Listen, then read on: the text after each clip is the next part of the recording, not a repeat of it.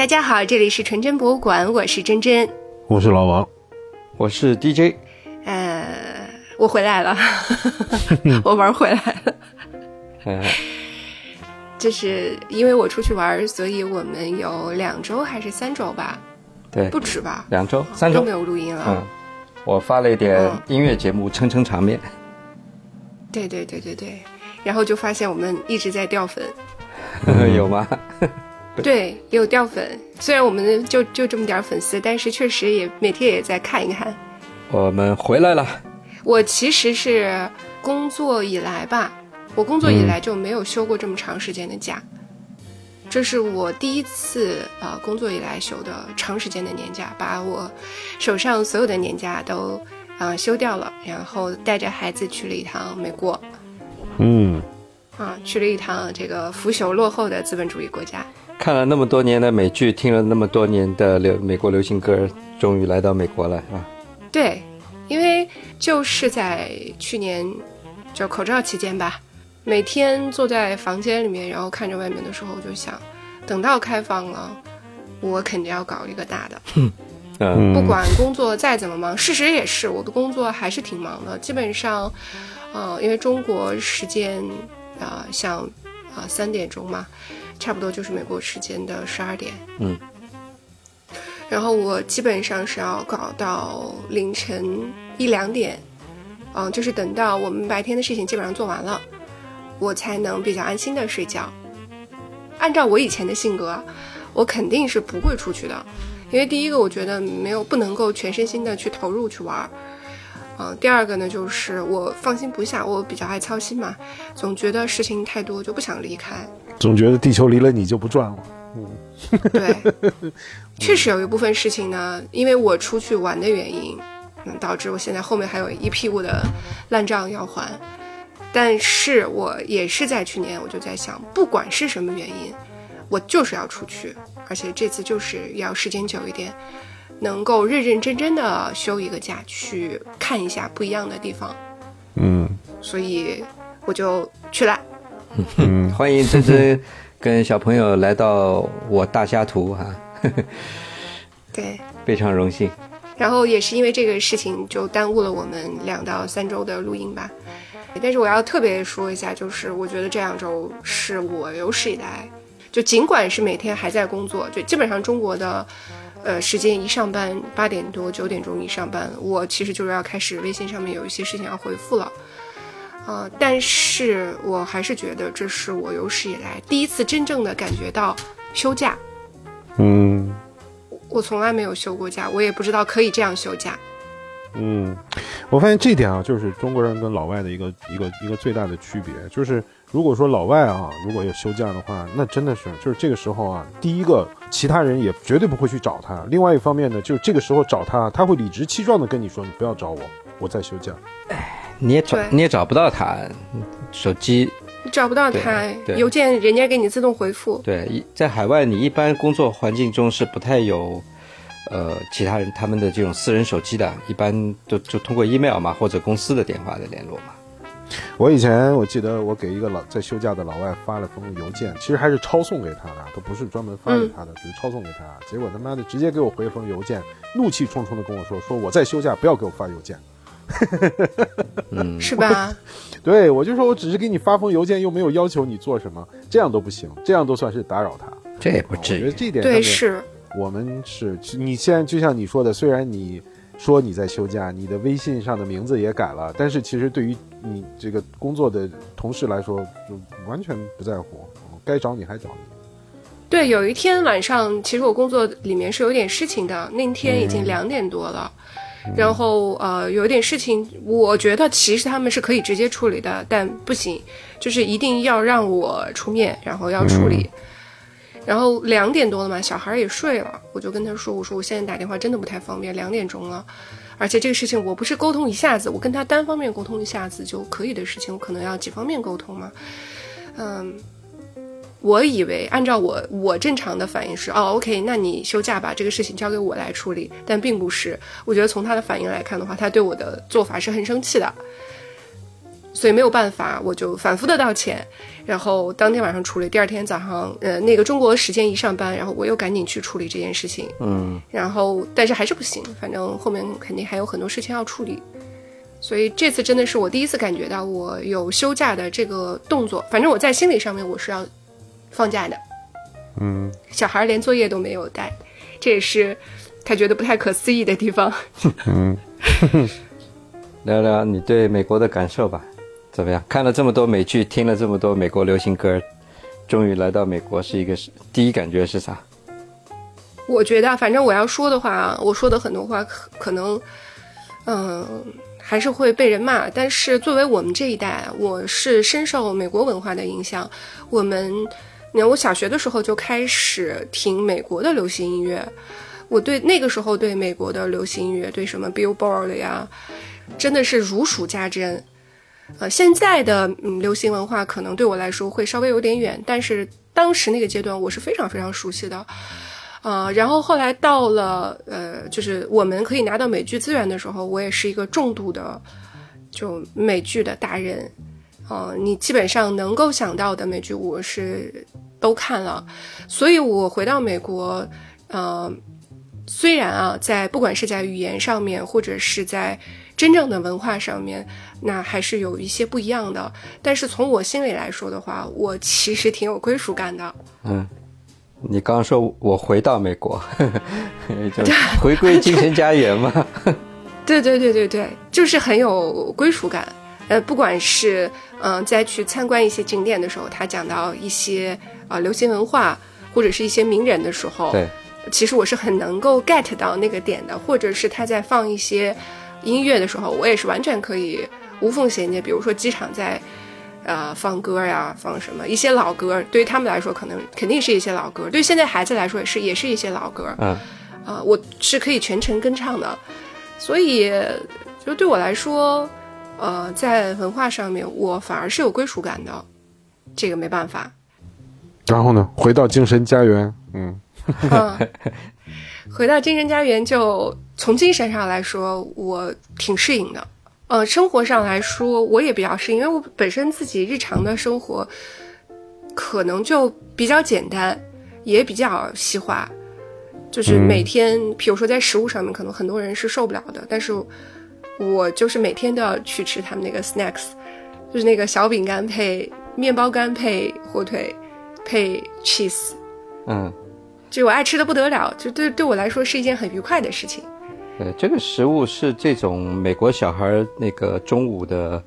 呃，或者就带的零食嘛午。饭、对，也有零食，对，它有一种东西叫 Lunchable，Lunchable 是一种，就你说这种饼干啊，加 cheese 啊，加点肉啊，这种一一盒一盒的。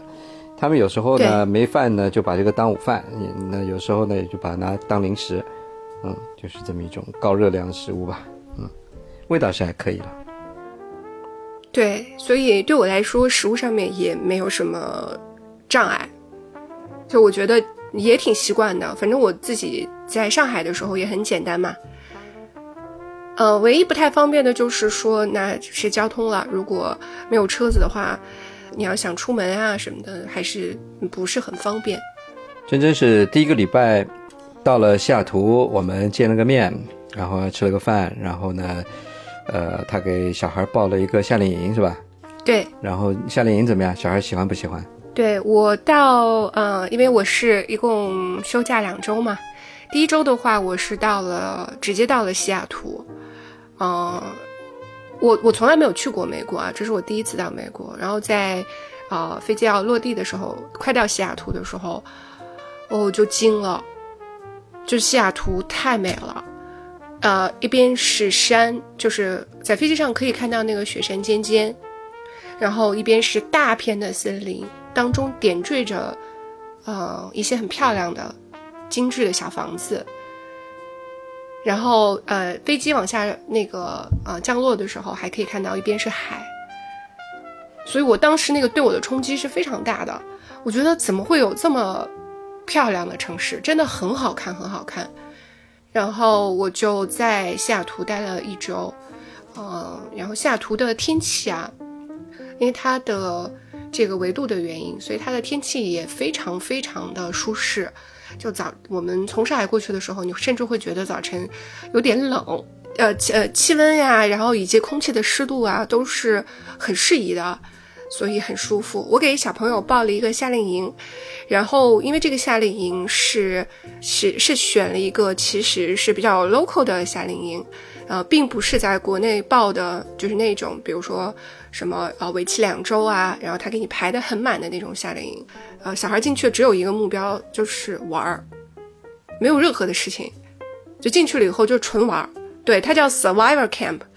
基本上每天进去了以后，不是打什么 Castle Ball 啊，然后就是各种各样的活动。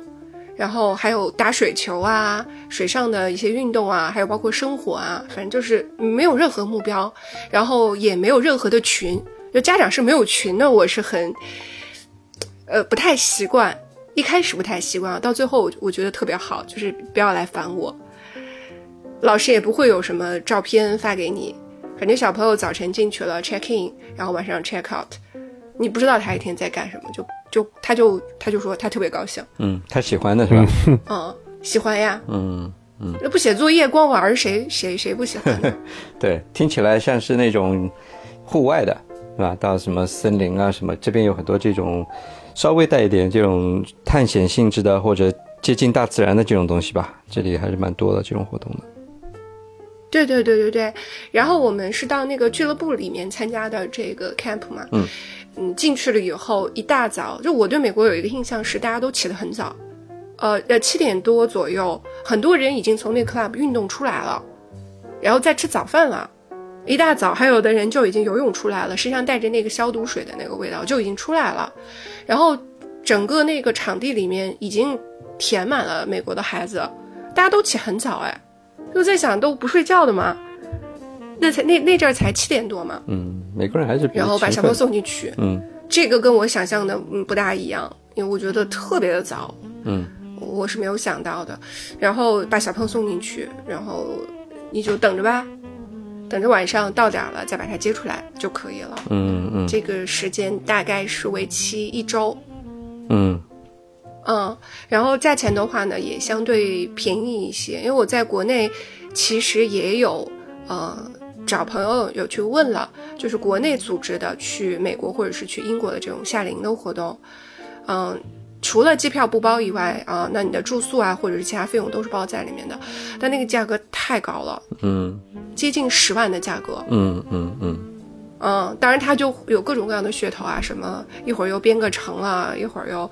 一会儿又是什么跟本地孩子什么交流啊，跟本地的老师交流啊，去参观校园啊。然后你在国内的时候，因为你是有信息差的，你会觉得这种活动挺好的。但事实上，你到美国以后，你就会发现，我不知道，我觉得 local 孩子不会去的，local 小孩都在玩呢，人家都在一大早打篮球。美国也有你说的这种呃所谓这种 tech camp 了，对，也有这种了，还挺贵的。美国这种类型的呃夏令营还是挺贵的，呃编程的啦，它也不光是编程了，它有好多这种。等于说是促进脑力的，或者说是呃提升你的这个反应啊这种东西的吧，嗯，但还比较贵，这种比较贵一点。对，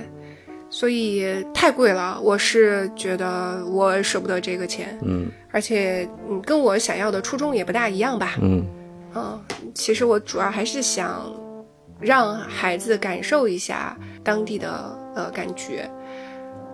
然后在这个里面其实是有个小插曲的，因为我去美国的之前，我是准备了不少小礼物，就是很便宜的东西，譬如说剪纸的书签，然后中国的锦缎做的那种，你知道，就是那种小钱包，都是很小的东西，冰箱贴。我我是很担心，譬如说如果有交流的环节，哦，那人家要到处要介绍，人家就说你是中国来的，我在想需不需要拿一点礼物，因为我在国内已经习惯这样做了嘛。嗯，结果。很多鱼，然后他有一个交的交往比较好的法国的女孩子，嗯嗯嗯，然后我就说啊，你既然关系比较好，那你就送她一个小小的冰箱贴吧。结果他回来了以后，把那冰箱贴带回来了。我说为什么？他说别人说说你真的不需要这么做，我很喜欢你，我喜欢跟你玩，呃，但是我觉得我不应该收下这个礼物，因为我会觉得 too much。嗯。然后他就跟我说：“你其实做的有点多余吧？”我说：“好的。”嗯，还蛮可爱的。然后小小朋友对对这个反应如何？就是开心呀、嗯，你再去问他，你说如果啊、以后还要安排这样的活动，你愿不愿意去？那答案就是肯定的啦。老王怎么样？考虑考虑，明年也送过来。等我先把这补习班上完了，我姑娘最近天天跟补习班在搏斗呢。她这一个补习班每天要补习十二个小时，我操，十二个小时、啊，不是每天，对，每周补一三五，每次十二个小时，哦，他自己选的。他是要中考考嘛高中是吧？对，嗯。考高中了，嗯，嗯，这是他自己选的，对啊，要卷他自己想要卷一下是吧？对啊，要卷啊，确实非常辛苦，非常辛苦。然后我我我我是觉得就是反正我觉得每个人的目标不一样吧，就呃我的目标而言的话，我觉得是达到了，嗯，让他有一个相对呃接近的机会，嗯，就是跟比较本地的小朋友去接触。然后我女儿给我给我的反馈啊，就是她觉得轻松。她说这个轻松是不是因为玩儿而轻松，而是觉得小朋友们在一起特别轻松。嗯，也有可能是他这个年纪吧，就是他上的这个年纪的小朋友里面，他肯定首首先第一个是个子高，第二个就是他可能心智也是算成熟的。他觉得小朋友皮皮呃普遍比较单纯，嗯嗯对，他说，在美国，如果呃，他说在中国的时候，比如说，嗯、但凡是有这种出现竞争的比赛或者小组之间比赛，嗯，就其实大家会有会有摩擦的，就是什么给你你对方的队伍喊道友啊，然后中间还有一些小姑娘的这种就是勾勾心斗角吧，小心思。也有可能是因为他参加他参加的这个夏令营的就年纪比较偏小，所以呢，他就说感觉大家特别团结，就是呃，不管是谁啊、呃在这个比赛当中，然后只要他是呃努力了，然后获得成绩了，然后所有的小朋友们都会为他一起加油。嗯然后也没有出现就是任何比如说拉帮结派的行为，所以他自己就感觉这方面比较轻松。他说好相处。嗯，嗯国外小朋友相对感觉比较单纯一点。所以这是我们第一周的安排嘛，就比较的简单。嗯然后第二周的话呢，我们就呃开始呃就是有做一些游客的行程，呃从西雅图去了拉斯维加斯，然后又去了洛杉矶，嗯就是对美美国加深了一下呃印象吧。大概看了一下，就是以前在美剧当中看到的地方，感受了一下流行文化，嗯，这样子。加深了一下印象是加深了一下刻板印象，还是加深的，还是有一些新的跟你与原先，呃，没去的时候想象不一样的东西呢？嗯，挺不一样的。嗯嗯，因为那个我们在，特别是我们在西雅图期间，不知道是因为我们呃去的地方，还是因为就是生活比较简单，所以呢，第一个是首先呢黑人比较少嗯啊、本地还是以嗯就是白人为多，然后还有一个就是印度人为多。嗯，这里科技大厂比较多。嗯、是在，对对对对对，因为附近就是微软呀、什么 Google 呀，呃，都是这种大厂，呃，所以呢，这是在西雅图的情况。然后在西雅图呢，看到包括去到市中心的时候看到的 homeless 其实也比较少，嗯嗯，然后到了呃，西雅图是特别特别干净的一个城市。到了那个拉斯维加斯，那个就是纸醉金迷的一个城市，啊、然后到了洛杉矶的时候，洛杉矶相对来说就，你就觉得你好像，呃，就是来到了一个你看到的美剧当中的洛杉矶的样子，人种偏复杂一些，呃，墨西哥人确实比较多，然后黑人也要比在西雅图的比较多，嗯但是洛杉矶确实也是，嗯，很大嘛，呃，它也比较的繁华。就是如果，嗯，你譬如说你在北京啊、上海啊这种地方生活的比较习惯的人，你希望生活当中还是有一些娱乐的人，去洛杉矶是确实是比较好的选择。然后在洛杉矶，我们遇到的华人还有韩国人，韩国人特别多，因为它有个韩国城，也是比较多的。然后跟本地的，就是特别是呃，嗯，也不能说本地的，就是整个在美国期间，我有一个特别深刻的印象，就是真的很客气。有真客气，也有假客气，就是有他有内化在心里面的那种，呃，就是客气。就有的时候他说出这些话的时候，他可能都没有过脑子，但他就是不停的在客气。这个客气比日本人还要还要夸张哎，其实我是觉得。举个例子，你什么时候觉得他们特别客气了？就是有一天在超市的时候，嗯呃，就是你要，比如说你要从别人前面经过，其实我觉得我离那个人距离是挺挺远的，嗯，他可能在看这边货架嘛，就比如说他看左手边的货架，面朝左手边，但是我是觉得他跟左手边货架中间挺远的，就是让我过去，而且是在我没有推车子的情况过去，是绰绰有余的，这就是一闪而过的事情嘛。我我觉得在日本的时候，我也没有觉得你一定要去说 excuse me，或者说 s m i m a s e 没有的，但是在美国的时候，好像大家就很自然的就，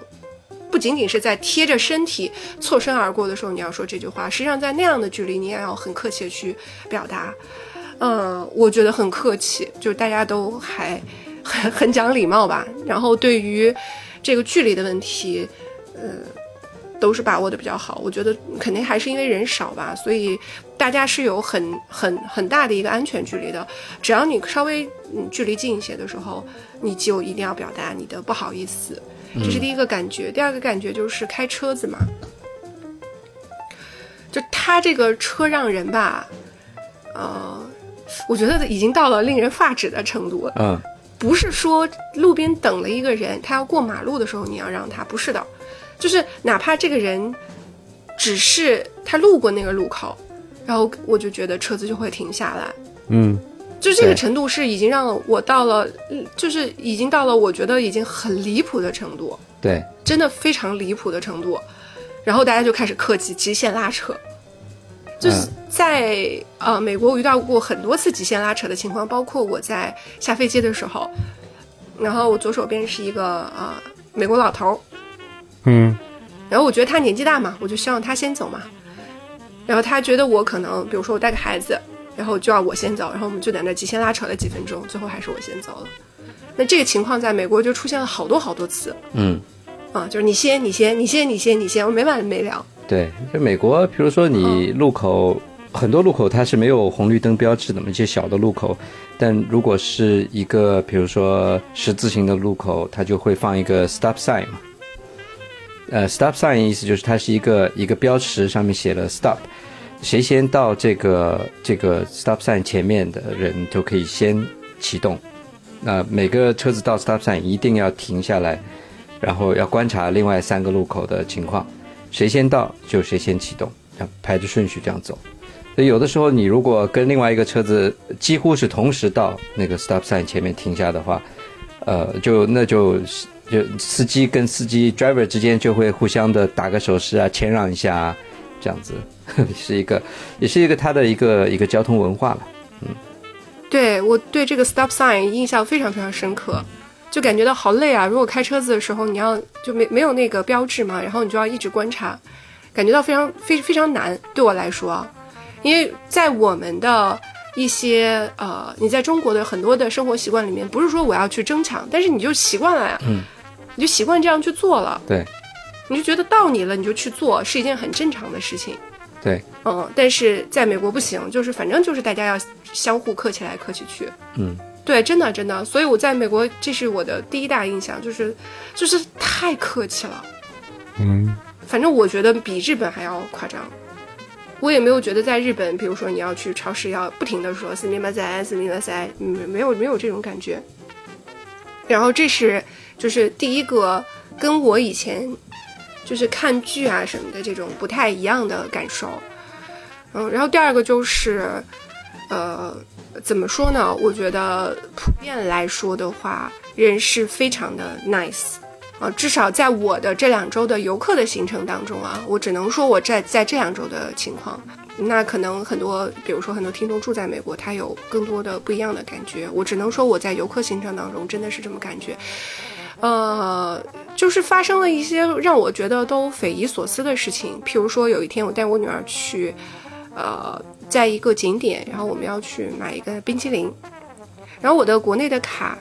就有问题嘛，就刷不出来。但实际上那是一瞬间的事情，但肯定是已经耽误了呃后面的刷卡的时间的，因为人还蛮多的。我就准备掏现金嘛，然后那个收银员就说我这里不能够呃接受现金，嗯呃，我我还正在想怎么办的时候，或者是在掏下一张卡的时候，前面就转过来一个看着像墨西哥裔的呃一个一个女士，嗯，就是一个普通人吧，甚至可能还有一点就不是很有钱的样子，嗯然后她就是很自然的一个举动，就说哦，你是不是有点问题？我帮你来付这个钱吧。嗯 对我当时第一反应是觉得就是啊，她要跟我换钱，嗯就是他帮我付了，我把现金给到他。嗯就后来比划来比划去，然后才明白哦，人家没有这个意思，就是他帮我付钱，他不需要让我拿钱，嗯他就是一个非常自然的举动，他就是自然到他没有去思考这件事情，他就很自然的转过来对我说，好像这是一件很应该的事情。嗯，我当时是嗯挺震撼的，我当时就就是震惊了。我感觉在 对这这真的是当时在震惊了。美国这种人还挺多的，说实话，嗯，美国其实整体民风民风还是比较善良的，嗯，他们挺挺乐意去做一些这种小的善事。你有一个，有时候你去那个 YouTube 上面会看有些视频，就他们有些人去测试嘛，就是假装没钱，然后跑到超超市。拿了一袋吃的东西，然后问正在排队付钱的人说：“我没钱，你能帮我付一下吗？”百分之九十九吧，嗯，其实大家都 OK 的，就是我帮你付一下。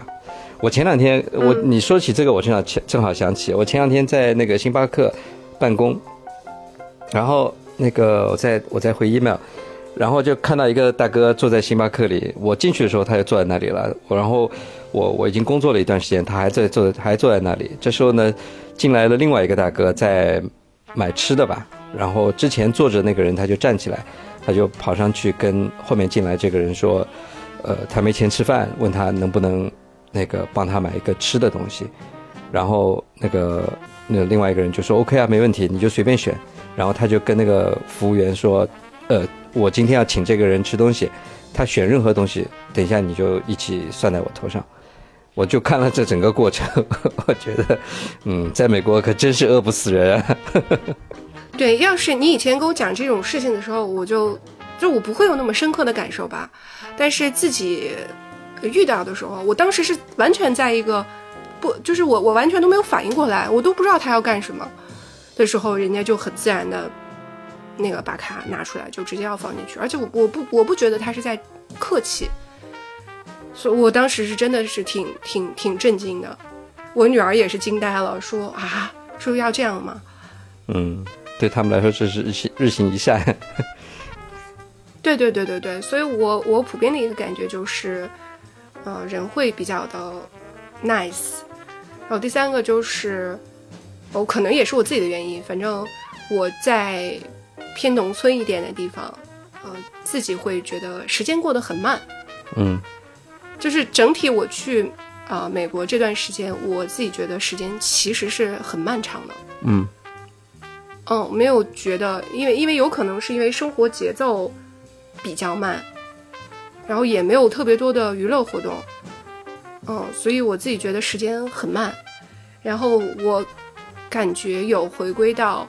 嗯生活的本质，呃，我我们在第一周住的那个房子，呃，对面有一个大姐，她很有意思，她每天到了六七点钟的时候，就会拿出来一个工作的案案头，然后上面都是一些木头，我不知道他在做什么，然后每天就在那里做那样东西，呃，从七点做到九点，嗯，你说他在对，家里还是在室外在室外啊？在锯东西啊，然后在不知道在，反正在在在在抛光一些什么东西，木做木工吗？对，做木工。这么有意思。嗯对，然后我就是觉得，嗯，大家都在，就大家能够生活，嗯能够在认真的生活，嗯，然后也确实有一些地方可以给到大家，就真真的是地广人稀，嗯嗯，给到大家有认真生活的空间，嗯，所以我才会觉得，说实话，我才会虽然也就是行程也挺赶的，但是我没有觉得很疲惫，就精神上面是比较放松的。哎，你参观什么博物馆啊，或者这种艺术展馆了吗？嗯，这是这是这是我挺大的一个行程的，然后在洛杉矶的时候，我们看呃看了一个 Getty 嘛，这个博物馆。Getty Museum 啊，对对对，也算洛杉矶一个挺大的地标性的呃一个博物馆吧，是一个很有很有钱的人叫亨利盖呃亨利 Getty Henry Getty，他捐献的。哦，这这个博博物馆非常非常漂亮，我也是我在洛杉矶的时候是经常经常会去的，是免费的，对吧？我惊呆了呀！嗯就是以以这种博物馆，以它里面藏品的价值，然后以它整个展馆的漂亮程度，它是免费的，我完全是不敢想象的。就它里面随便一幅展品，呃嗯，就是放到国内都是一个可能要卖我我我不知道两三百的门票的，在上海吧的一个大展，但是它就随便摆在那里，也没有拉任何线。然后甚至有的画上面连玻璃都没有，就大家就这么走进去，然后就在看，我都傻眼了。然后你就是可以和莫奈呀，可以和梵高啊，可以和印象派啊，还有一还有之前的，呃一些画家的作品，就非常近距离的接触，非常非常近距离的接触。就那种艺术艺术品展览是吧？绘画啊、雕塑这些东西是吧？对，对，对，对，对，对。GETTY MUSEUM 其实是一个很大的一个建筑，它其实是在山顶上，落在它的应该是在洛杉矶的西部吧，靠近好莱坞那个地方的。然后在山上啊，有好几个建筑连在一起的是很大的一片建筑园区里面，应该我记得那时候有画展啊，有什么雕塑啊，有反正很多种的艺术吧，嗯。就是我我进去我就傻了，我实在想不到，就是免费的博物馆会是这个样子，太漂亮了，在里面流连忘返，我们看了有大概大半天吧的时间，我是非常非常的舍不得离开的，嗯，对，而且它那个地方的景色很好，我记得很漂亮的，对吧？对，就是那个景色配着那个建筑，然后你还可以去随便的参观你想要看的任何的艺术品。嗯、我觉得这一点太那个什么了。而且这次我去，其实就是因为你有嗯大把的时间，然后可以非常非常近距离的去看作品嘛。我其实是被震撼到的，因为你这些作品在你呃，譬如说他在上海有的作品其实也有展出的嘛，但是人太多了，你就一个很匆忙的时间你要路过去看。还有一个就是，嗯、就是你没有办法那么近距离，他肯定给你拉条线嘛，你很远的地方去看。还有一个就是因为光线的问题，你其实看不了这么细的。我是被，呃，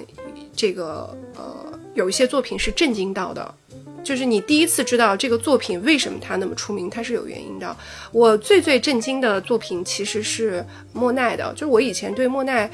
就 OK 啦，但是没有那么的喜欢。但这一次我去看他的一幅作品，就是那个画他画那个教堂的那个作品，那是他其中的一幅作品，画的是晨间的教堂，大概是四五点钟的一个教堂的呃样子。我先看他的时候进的展馆，那个是第一幅展品嘛。然后我先是正面看，就正面看的时候，你会觉得跟你印象当中差不多，它是一个非常模糊的印象。但是因为我在那个展馆逗留的时间非常长，我在休息的时候，在侧面再次看向那幅作品的时候，我当时就惊了，就是和你正面看到的作品根本就不是一件事儿，它完全是另外一个视角。然后就像你在现场看到的是一样的，你就觉得那玩意儿简直就像一个三维的立体画一样的，太太震惊了。后来我又尝试了很多种的角度去看那个作品，我我就惊呆了，我才知道为什么莫奈是莫奈，是完全给我不一样的体验，是非常震撼的。莫奈这个就那个叫什么鲁昂主教堂嘛，一系列的画嘛，好像有个二十几幅还是三十幅的样子吧，对吧？几十幅吧，反正是，嗯、对，还有什么日出啊，什么这些，这这都是他比较有名的代表作了。对他当时在这个展馆，在 Getty 的展馆当中，呃，教堂旁边就是日出，哦，日出也在那里，哇，嗯，对，然后日出再往过去一点就是那个，就是那个他画那个谷堆，哦，然后同样同呃，然后同一个展馆还有马奈，嗯，嗯、还有梵高。然后我相对来说确实是被嗯莫奈的那个笔触给震惊到了，而且真的最关键的就是他没有那条线，我真的几乎脸都可以贴近，去仔细的去看他那个作品。虽然我我不懂绘画，但是我是大受震撼的。你能闻到那个嗯几百年前那个气味，那个画的气味，莫奈的画的气味，太喜欢了我操，太牛逼了！嗯嗯，就太喜欢了，你你就真的是感觉到我在我在欣赏艺术。啊、而且是有很多的时间，就很有有一段时间那展馆都没人嘛，嗯你就想你想象一下，在这样一个展馆当中，然后坐那个椅子上，没有人管你，就坐那儿随便你想看多久就看多久，也没什么，真的人很算是比比较少吧。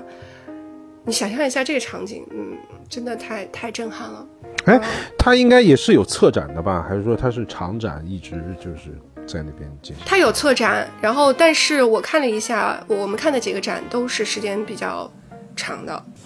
他其实这些都是亨利盖蒂的私人收藏，他会轮着转，轮轮着那个展览嘛，一段时间展这一批，一段时间展另外一批嘛。呃，就是从整体的策展，就是他那个策展让我感觉到了，呃，就是他的策展的，呃，整个策划的一个动机和他想要表达的东西，就他的他的路线，他的动线是非常非常清晰的。所以即使它是全英文的展出，然后里面也有我很多不懂的词汇，但是你还是会在当中，就是感受到我今天感受到了我我我今天想要过来了解的一些东西。然后特别是在西雅图还有一个那个呃自然博物馆，那个就是在华大里面的那个那个博物馆，然后进去了以后就有呃巨大的啊、恐龙的一些展出嘛，就恐龙的骨头的一些展出，然后还有一些化石的展出。那个我不仅是我女儿喜欢，我更喜欢。为什么呢？因为它出第一个就是它的它的那个藏品之丰富，因为西雅图，呃，就是呃有出出土过大量的就是恐龙的一些骨头。你最最羡慕的就是他的那个展览馆和他考古的那个工作室是在一起的，所以他的左手边是他的那个考古的工作室，然后你就可以看到他们是怎么样去修复，啊、呃，一个骨头，一条船，现在还在修复啊？对啊，他就是整个考古的工作就是在那里进行的，然后他那些工作室就是人家日常办公的地方。牛逼！嗯，因为我后来查了一下，因为华大的这个系应该算是比较好的戏吧，然后他所以他旁边人家可能就自然就业了。嗯，然后另外一边就是你就会看到大量的这些藏品，所以那个给我的震撼也是挺大的，就你觉得看不够。嗯，这是展览。哎，那你有没有看什么演出？爵士乐或者是什么东西的演出？你有看吗？有的，有的，有的，有的。正好在西雅图看了一场演出。哦，我我们看的这场演出，其实他之前在国内有演出过。我后来查了一下，他应该是一二年、一五年都来，呃，国内有演出过。我自己其实 Sp- Spotify 上面也有呃收藏他们的音乐，所以他现场有些音乐放出来我是熟悉的。我那这个感觉非常不一样。你如果是平时听过的歌，你到现场正好又听到，那感觉非常不一样。它就是比较顺滑的这种比较现代的爵士乐，叫翻译过来叫声音啊，哎、叫什么？声音炼金师，翻译成中文。然后你在就是你在 Spotify 上面听的时候，其实会觉得，呃，就是一个普通的好听的乐队。然后什么情况下会听呢？因为它很顺滑嘛，反正在任何你想要轻松的环境下都是可以听的。啊、但是你在现场的时候，首先第一个啊，就是它的那个现场比我们的在上海看到的这些爵士乐的主流的这些现场都要大，这是第一。第二个就是做的非常非常非常的满，你目目目力所及，全部都坐满了，而且很多都是老爷爷老奶奶、哦，还是年纪还是上年纪的人啊？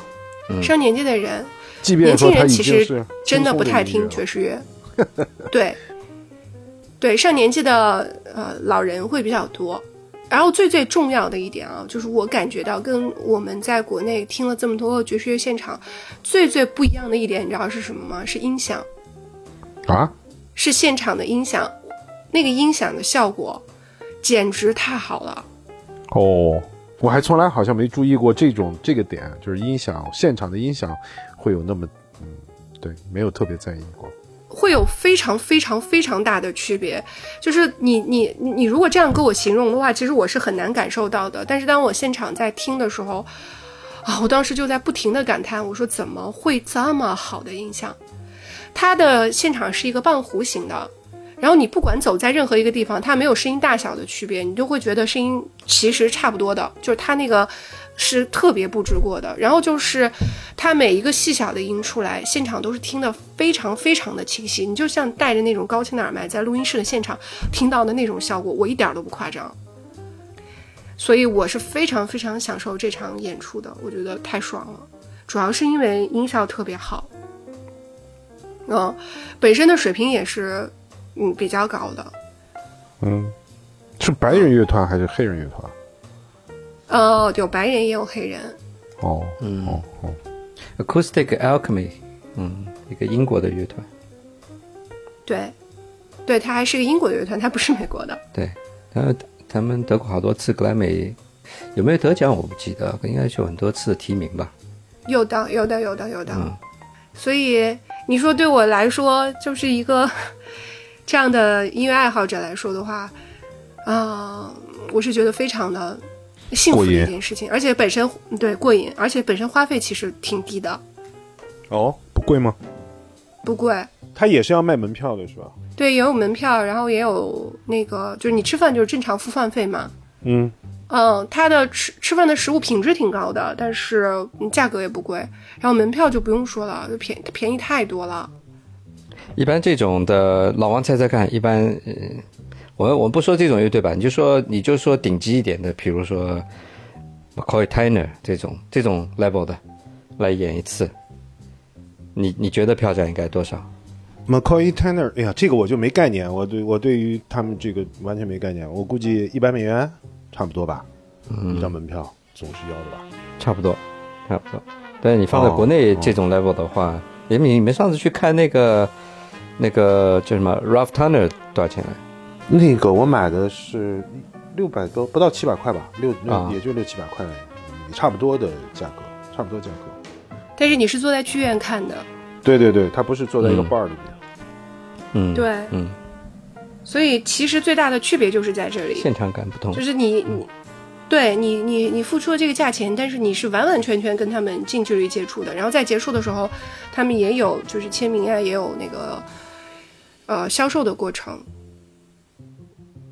所以这个距离感是很近的，你就是觉得视听上有一场盛宴，所以没有办法啊，我确实就特别享受这个过程。我觉得又不贵，你尤其你拿着美国的工资的话，呃来说的话，确实真的不算贵。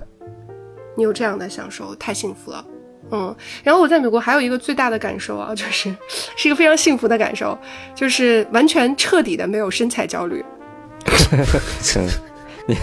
你这种身材在美国属于瘦子，就超级瘦吧？我肯定是。嗯嗯。因为大家都很怡然自得嘛，反正你不管什么样的身材，他们都是，特别是女生嘛，不管什么样的身材，呃，大号也好，或者是加大号也好，每个人都是穿紧身衣啊，嗯嗯，都是露肚皮啊，你不会觉得有任何问题，没有人会看你一眼的。对，主要是他们也不 care。对，所以我基本上在美国，就比如说天天喝可乐啊，或者是吃这种高热量的食物，我的心里没有任何的负担。嗯。然后在穿衣服上面，相对来说，因为毕竟不是在这儿上班嘛，那我看到上班的人可能还要稍微的正式一点，但是在日常生活当中，大家都很随意，真的很随意。基本上，你就就就短裤啊、短袖啊，然后或者是 Lululemon 这种瑜伽裤啊。是最最实用的，而且你也会非常 local，你自己也很舒服，也很就就比较实用吧。所以在穿衣服上面也会觉得轻松很多。这有可能，我我觉得啊，可能是因为在上海，呃，就这方面的其实是有压力的。你出门的时候需要社交的时候，尤其是我，我真的就是每天都有认真在搭配。然后你到了美国的时候，你突然就没有这个焦虑了，就随便乱穿，怎么穿都可以。也没 对，也也没也没人看你，没有一个比较，没人跟你比较，每个人都过过过自己的日子，就各就就各过各的嘛。嗯，那是真正的各过各的。其实你说在，上海的时候，也大家也是各过各的，也并没有说呃会因为你穿什么衣服而去特别的指指点点。在这点上，上海已经是很自由的城市了，对吧？相对来说，但是你到美国了以后，你我我就发现这是真的自由。你回到了自由的故乡，嗯你你你你你你不会觉得，嗯，就是我我还要刻意的去，呃，就是哎有没有关注别人到底有没有看我？那是真的没有人看你，任何人没有人看你，你爱咋地咋地，就是有有这种感觉。哦，嗯，因为其实在，你比如说我在上海的时候，我们周末，嗯、因为要带孩子出门啊，呃，或者是要社交的时候，你知道最近不是在互联网上有流行一件事情，叫做什么 City Walk，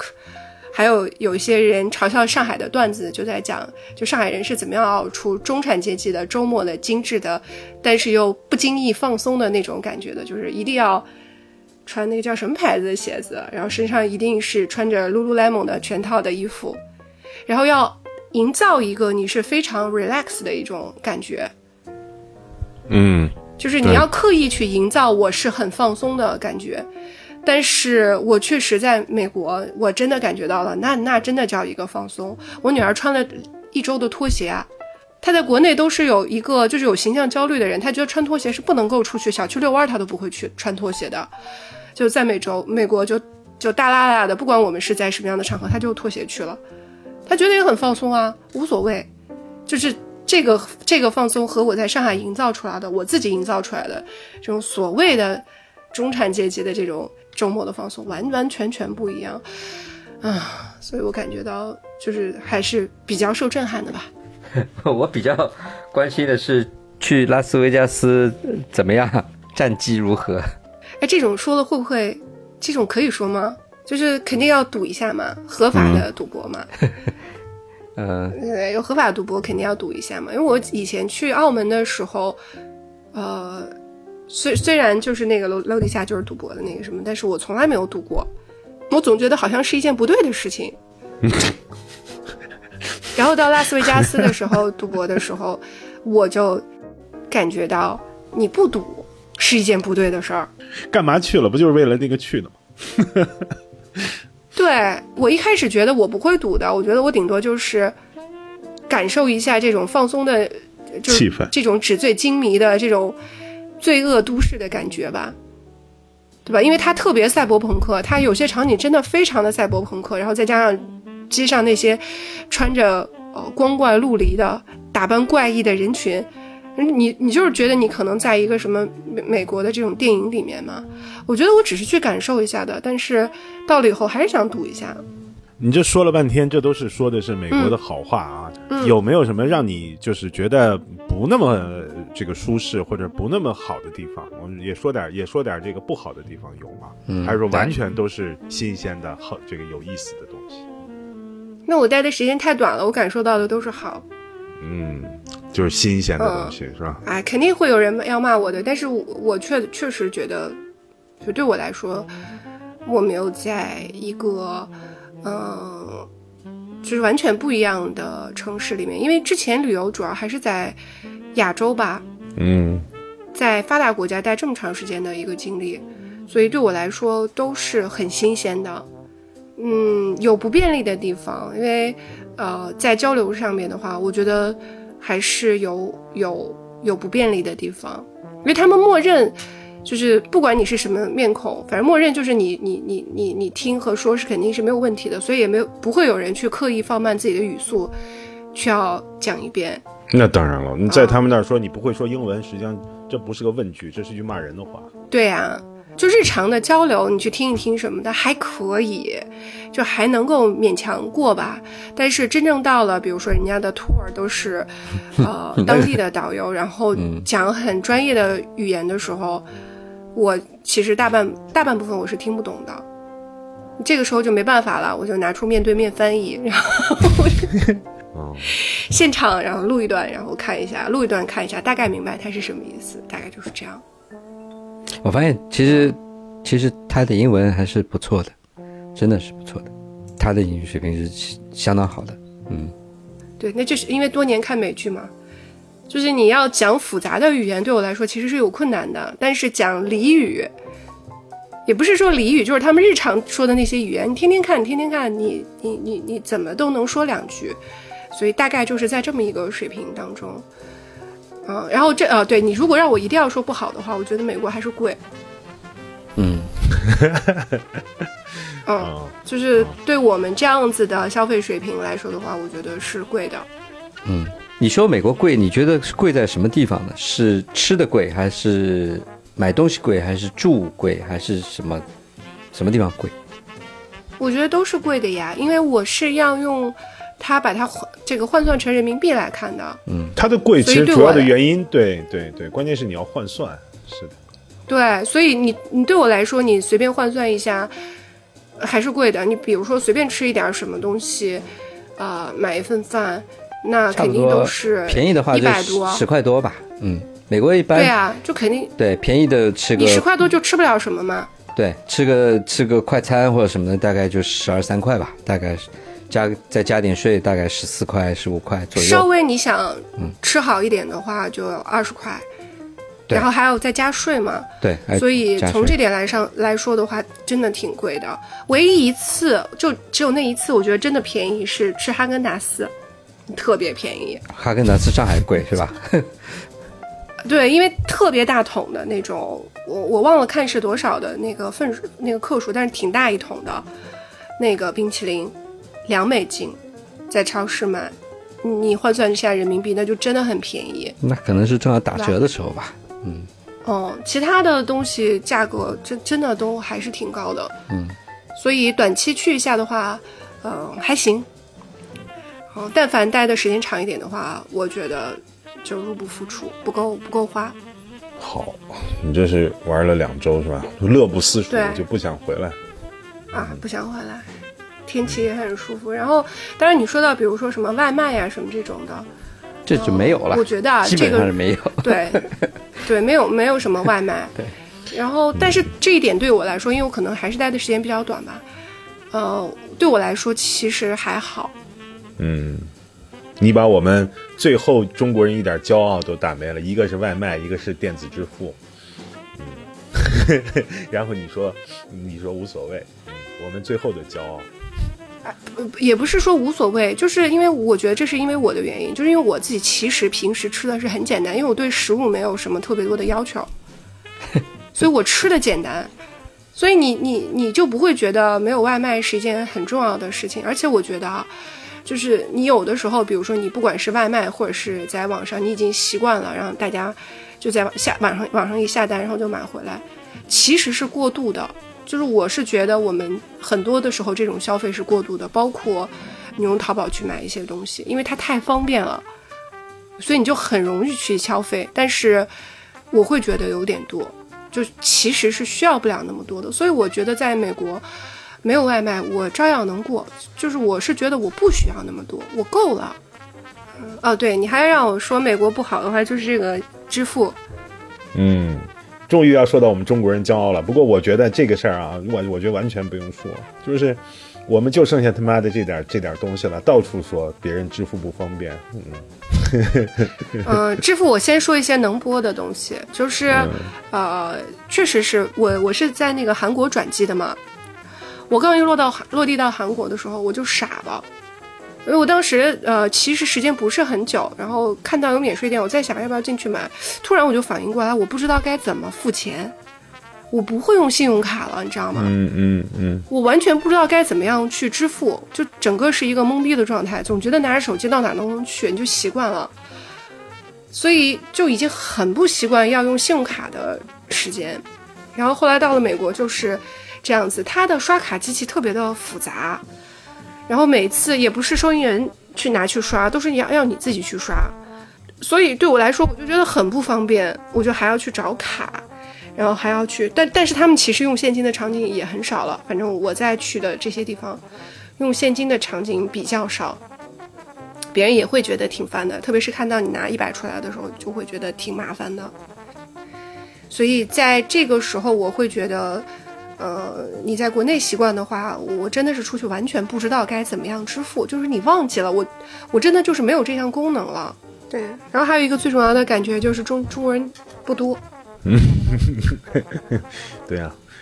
中国哦中国游客确实确实是少了。真的是少，你明显能感觉到少。韩国人特别多，你当然了，你你现在机票什么价钱？就就想去，你玩得起，我买我机票买不起啊，买不起啊！我这真的是咬了大牙了。但是这件是暑假的价格不一样的，